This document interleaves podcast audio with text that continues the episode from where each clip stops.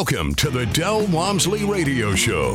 Listen and grow as Del questions the status quo, encourages you to think differently, and empowers you to make a better life. Get ready as Del challenges core beliefs, seeks the truth, and reveals the roadmap to the lifestyle you really want. And now, your host, multi-millionaire, national award-winning investor, CEO and founder of Lifestyles Unlimited, Del Walmsley. Welcome to the Del Walmsley Radio Show, where the hype ends and the help begins. I'm your host, Del Walmsley, and as always, we're working on your financial freedom. Today, my friends, I have a treat for you. This is Tell Del Tuesday, so we have one of our guests coming on here today. But in the past, and in most times that I have people on here, most people in general, as a general rule, are externally motivated. That's been my experience since I was a kid. And whether the external motivation is I want a million dollars or I want to drive a fancy car, I want a nice house, or the external motivation is something as wonderful as I want to give back, or I'm externally motivated that I want to, you know, share something with my kids um, which is, you know, I want them to be successful, whatever it is. I have yet in my life to meet very many people that are internally motivated. The guest we have today, this young lady, she is one of the most internally motivated people that I've ever met in my life. And I don't even know if she knows what that means because I've never had this discussion with her. But to me, what that means is she is psychologically and emotionally totally contained within herself and is not pushed around by nor motivated by or changed by anything out there in the fast, furious world of I want, I need, I gotta have type world. So with us today, and I'm very excited to share this personality with you over the radio today, is Sara Eastler. And Sara, they say you're now living up in Maine somewhere? You got it. I've got mountains and ocean side by side. Can't go wrong with that. How did that happen? I mean, every time I talk to you, you're somewhere else. I know, I know. Well, my my husband was in the Air Force for a period of time, so we did have to travel quite a bit for his career. But my husband is originally from Maine, and it was time for him to come home, so to speak. And the pandemic really changed everything for for so many people and it was a pandemic that was a catalyst for him to be able to to come home. So.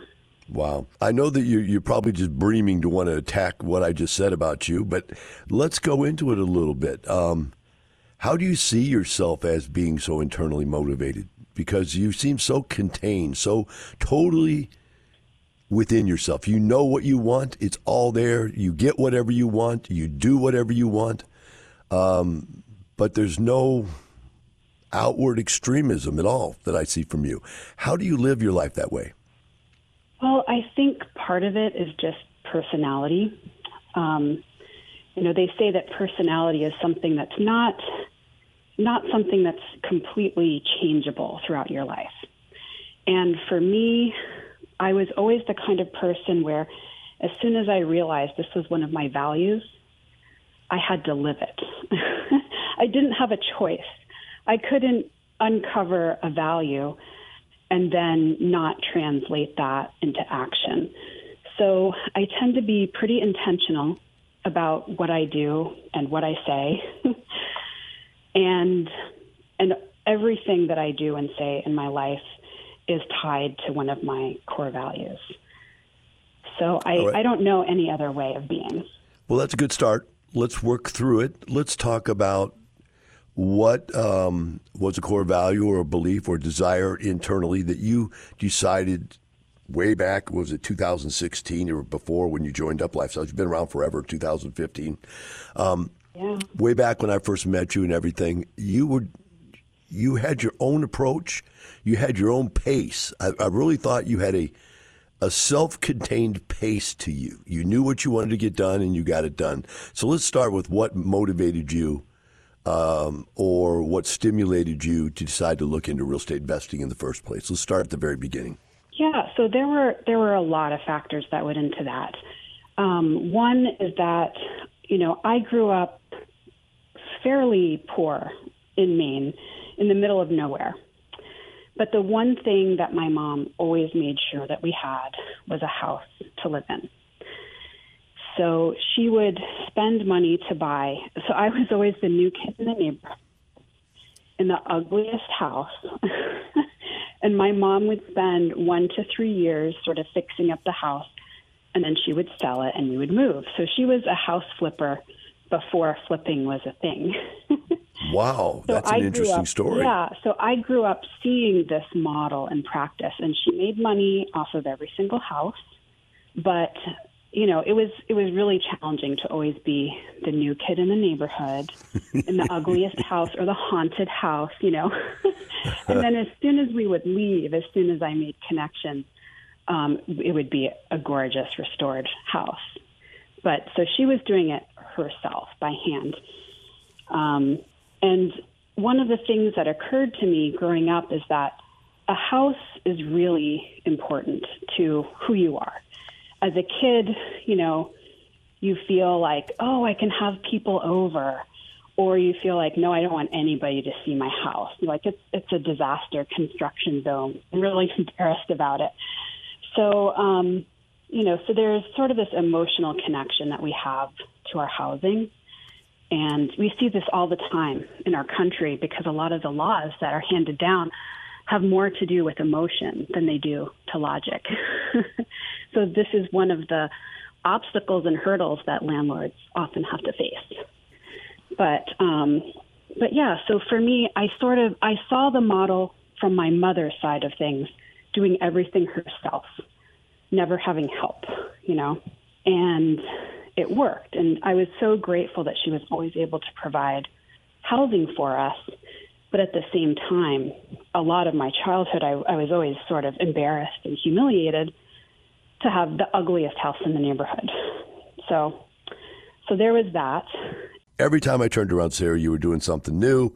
You always were doing something interesting for yourself. So when you started, you know, being born into the rehab world as you were, uh, this single family house stuff was pretty easy for you, I take, huh? A multifamily. That was my very first purchase. Okay. And then after I bought that, I started, I also bought two single family the same year. Let's start with the 10 unit. What prompted you to buy yeah. that? Where was that located at, and how did that work out for you? So it was great. Um, I, you know, I, I always recommend that people take their education seriously. I think there's this myth in our country that you're done with high school, you're done with college, and you don't have to educate yourself again. And that is just false. Like we can't we can't coast through life. Um, we have to always be learning because the environment is changing. And the truth is, school doesn't teach us a lot of what we need to know to be successful in life, to be able to do what we want to do.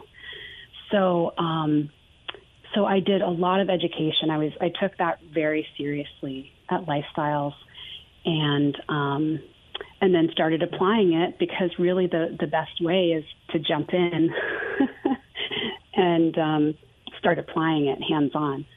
So um, the 10 units that I bought, it was a great experience. It was um, like good quality 1980s brick buildings, but they the previous owners had not put any money in for I want to say 10 years. You know, there had been no upgrades, no renovations. I think we still had some of the avocado green stoves and stuff. Oh wow.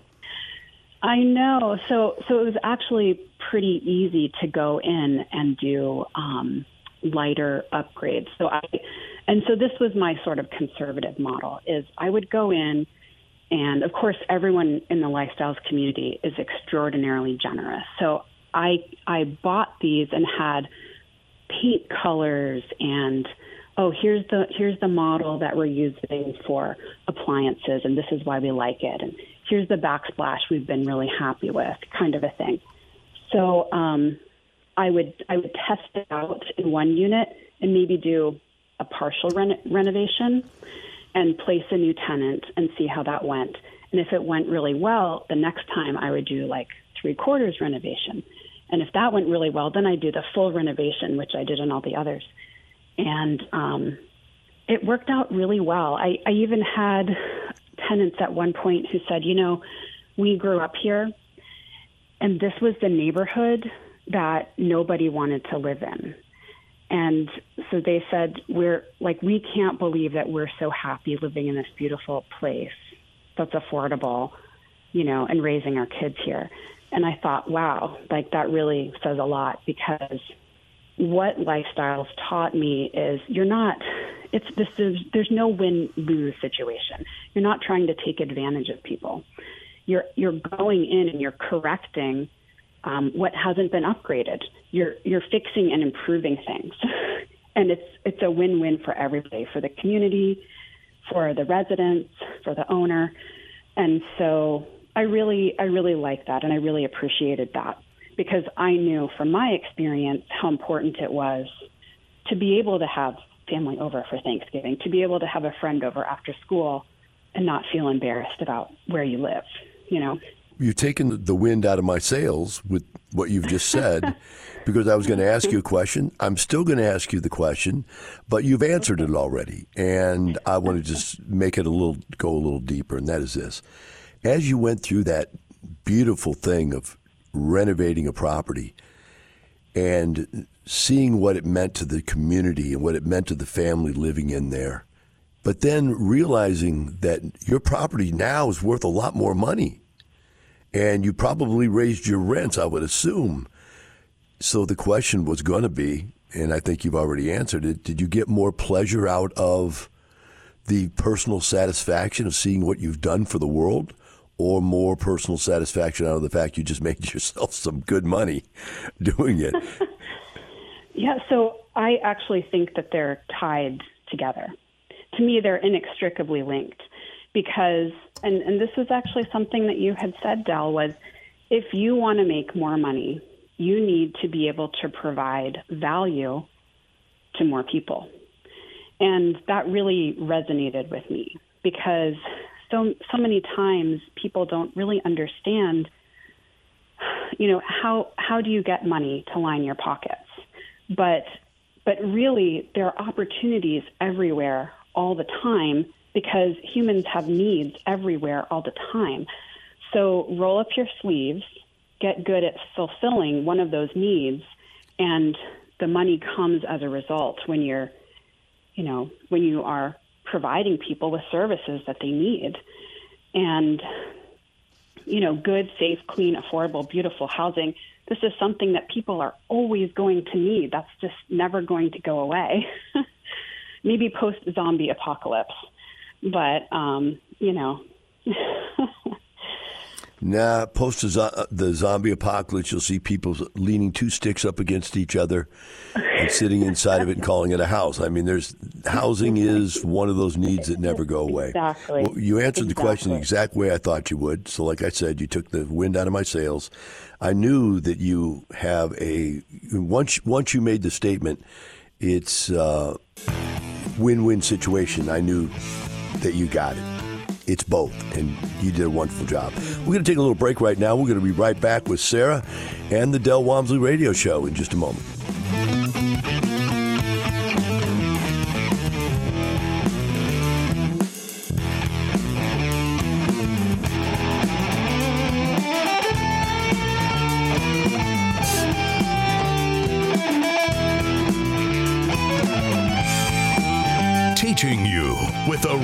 To creating the lifestyle you really want. Keep listening. The Del Walmsley Radio Show returns in moments. There is a dream killer here somewhere today. You're going to run into somebody that's going to tell you this stuff doesn't work. Like Vinette said, it's a scam. This is probably a multi level marketing program. Somebody is going to tell you it doesn't work because you're the wrong race, the wrong age, the wrong sex, the wrong sexual preference, the something or other. That this is all set up so rich people can be successful and all you poor people can't. And if you believe that, they've won. But if you don't, you win. Don't believe the dream killers. Start winning today with the Lifestyles Unlimited free workshop. Get the knowledge you need to replace your income in two to five years, and then find out how to take action. Register for the free online workshop at lifestylesunlimitedworkshop.com. You're hearing the Del Walmsley Radio Show. Want more life changing knowledge? Access our podcast and listen on demand at lifestylesunlimited.com under the radio tab. Now, your host, Del Walmsley. Welcome back to Del Walmsley Radio Show. With me here today on Tell Del Tuesday is Sara Eastler. And Sara currently lives up in Maine, but it, ever since I've known her, she's been somewhere different every time I call her on the phone to speak with her. So, Sara, what I'd like to do is because we're trying to get as many different types of stories out there as possible. One of the unique parts of your story is the fact that you did this stuff kind of like on the run. like, okay, hey, Del, I'm doing this right here. Oh, I'm moving again. Boom. And I moved and you changed and I sold this and I refinanced that. And your stories were always changing. It was always interesting. Can you kind of just run us through the timeline? Because I, um, I don't want to get hung up on any one story too long to not get across the point that you, even though you had to move around, were still able to build a real estate business. Can you kind of share that for us, how you did that? Sure. So, so my very first 10 units that I purchased, I purchased them as I was moving from Houston to Greenville, South Carolina. So, um, so it coincided with my move, but this wasn't, you know, it wasn't a market that I knew intimately well. I knew it well on paper, and I knew the asset really well because of my inspections and everything that I'd learned at Lifestyles. And I felt confident that I could apply the model there, and it did work for me. Um, I, when I sold it, there was a 55% return um, just on the sale. And the other thing that I told myself was I, I want to apply this right away and as quickly as possible so the same year that I bought the 10plex, I also bought two single family. And I told myself in the beginning, if I find a good deal, I'm going to go for it. And it doesn't matter to me if, um, you know, if it's within an hour or so drive from my house. So I was willing to go further away um, to find what I felt were sure things. So then I ended up purchasing two two two single family, my first two single family to renovate and then over the years, I kept buying, you know, a few more houses. I would get rid of something that was really far away. Um, and I also bought, is it 20 units or 12? I bought my first 12 units also um, that I ended up doing a 1031 exchange on just two years later. And um, I purchased a property that was newer, um, going for about three times as much as my original per- uh, property, but um, I had very little new cash in that deal using the returns from my 1031 exchange. So that was amazing to be able to level up in that way so quickly. Gotcha. So for those of you listening, what she's actually saying is she sold one property for an amount of money that gave her enough money to buy one three times the size uh, because of the profit from the first property. And you really, as we're going through this, you're not throwing out a bunch of numbers. So I guess we'll circle back around next segment and we'll talk about some of the numbers. But you were getting positive cash flow off the Tenplex, your first deal, right? Yes. Yes, okay. absolutely. And one of the things that I liked about lifestyles was learning about was learning about accounting um, because accounting does look just a little bit different for um, for multifamily and for properties than it would for say like a, a different business. But um, but yeah, so I mean, I've I've never lost money on a property. and um, sometimes I'm very pleasantly surprised at um, how much the return has been.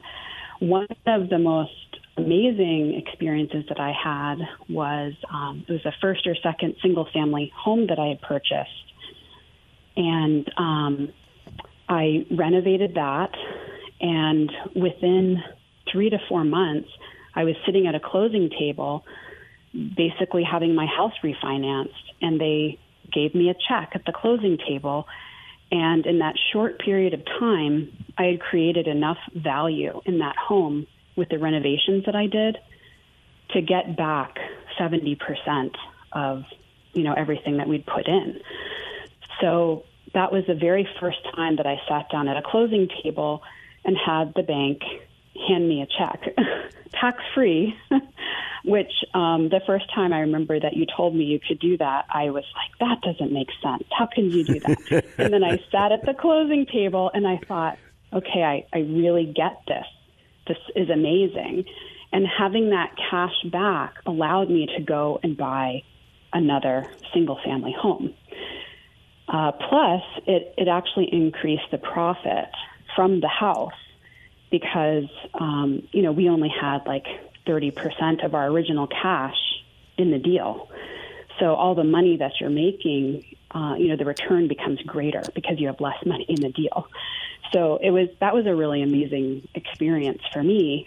And my daughter decided that she was going to invest a thousand dollars of her money in that house was her very first investment. And so she received quarterly statements, and it was so much fun to be able to um, teach the model to my child. How old was she at so, the time? She, I think she was 14. yeah, she was 13 or 14, but she got it. And, you know, she would hear um, the radio show and she would go to case studies. And, and I was also an ambassador for a while in South Carolina. So she would hear me talk about it and she was just like, Mom, how soon can I invest with you?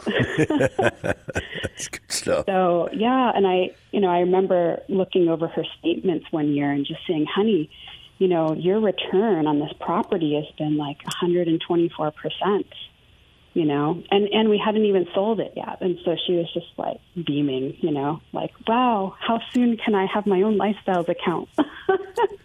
I think you ruined her for savings accounts that's for sure.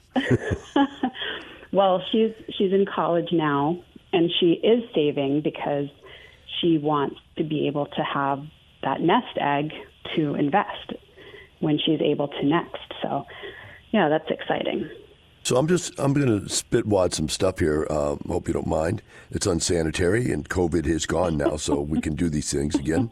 But you've got four houses here uh, where you've got $361 a month cash flow, $350 a month cash flow, $360 a month cash flow, $330 a month cash flow. So that's uh, about $1,500 worth of cash flow altogether. If I had this up right, that's six, seven, about 1500 So you had either the 10 unit at one time or the 12 unit at another time, and I think you even had another one other, other than that we haven't got to yet. Um, what was the, the, the best cash flow position you were in?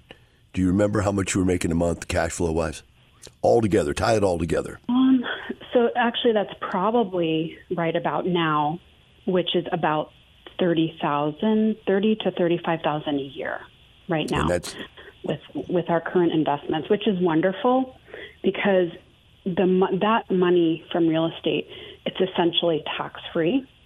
So it's like earning a larger salary where Absolutely. you have to pay taxes and, and all of that.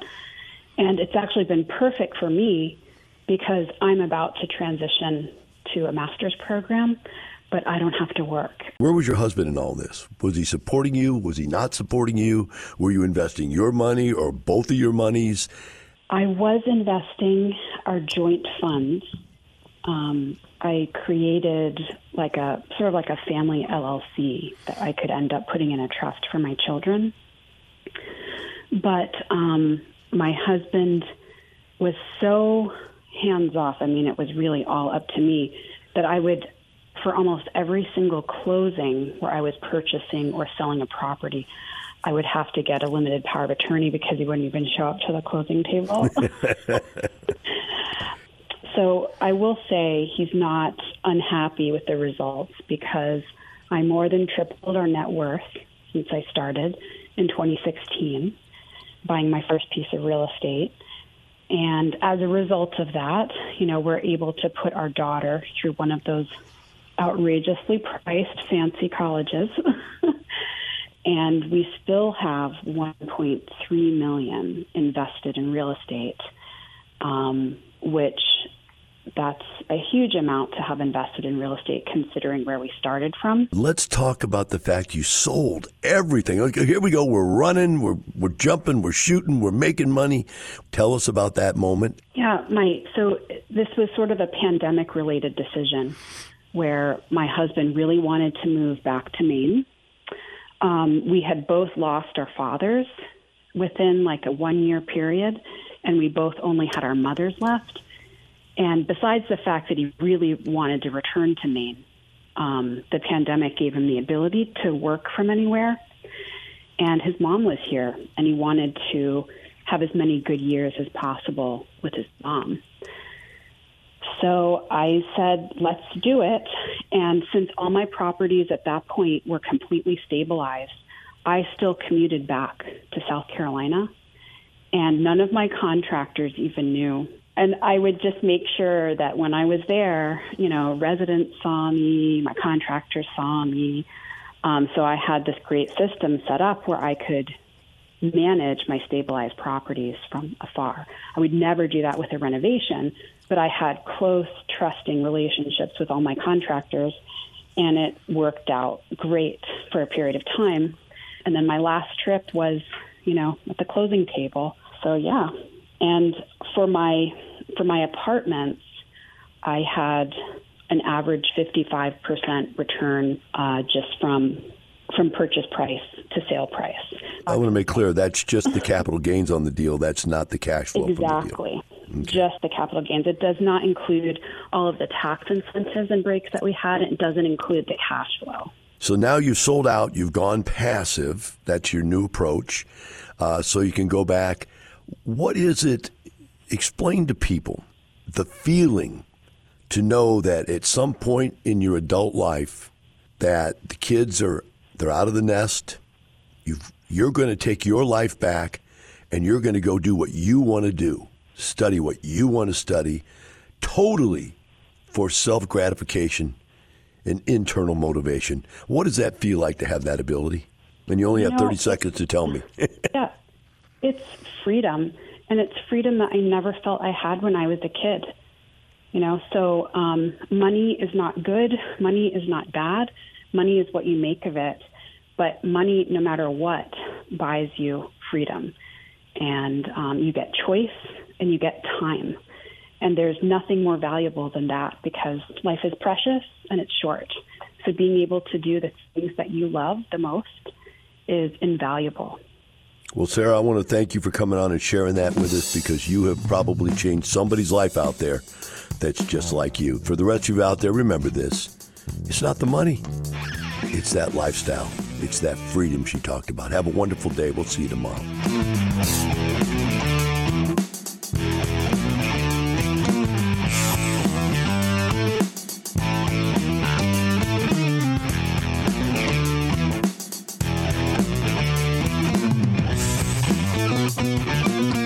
Listening to the Del Walmsley Radio Show. Want more of Del's unconventional wisdom? Go to lifestylesunlimited.com and click the radio tab. Listen to past shows, hear podcasts on demand, and find out how you can change your life today. The Del Walmsley Radio Show is part of the Lifestyles Unlimited Radio Network. The information and opinions you hear on the Del Walmsley radio show are those of the host, Del Walmsley, his guests, and his callers, and do not necessarily reflect the opinions of this station, its affiliates, its management, or advertisers. The Del Walmsley show is for entertainment purposes only. Please consult a professional regarding your personal investment needs. Nothing presented on the Del Walmsley show constitutes an endorsement, recommendation, offer, or solicitation to buy or sell any product or security.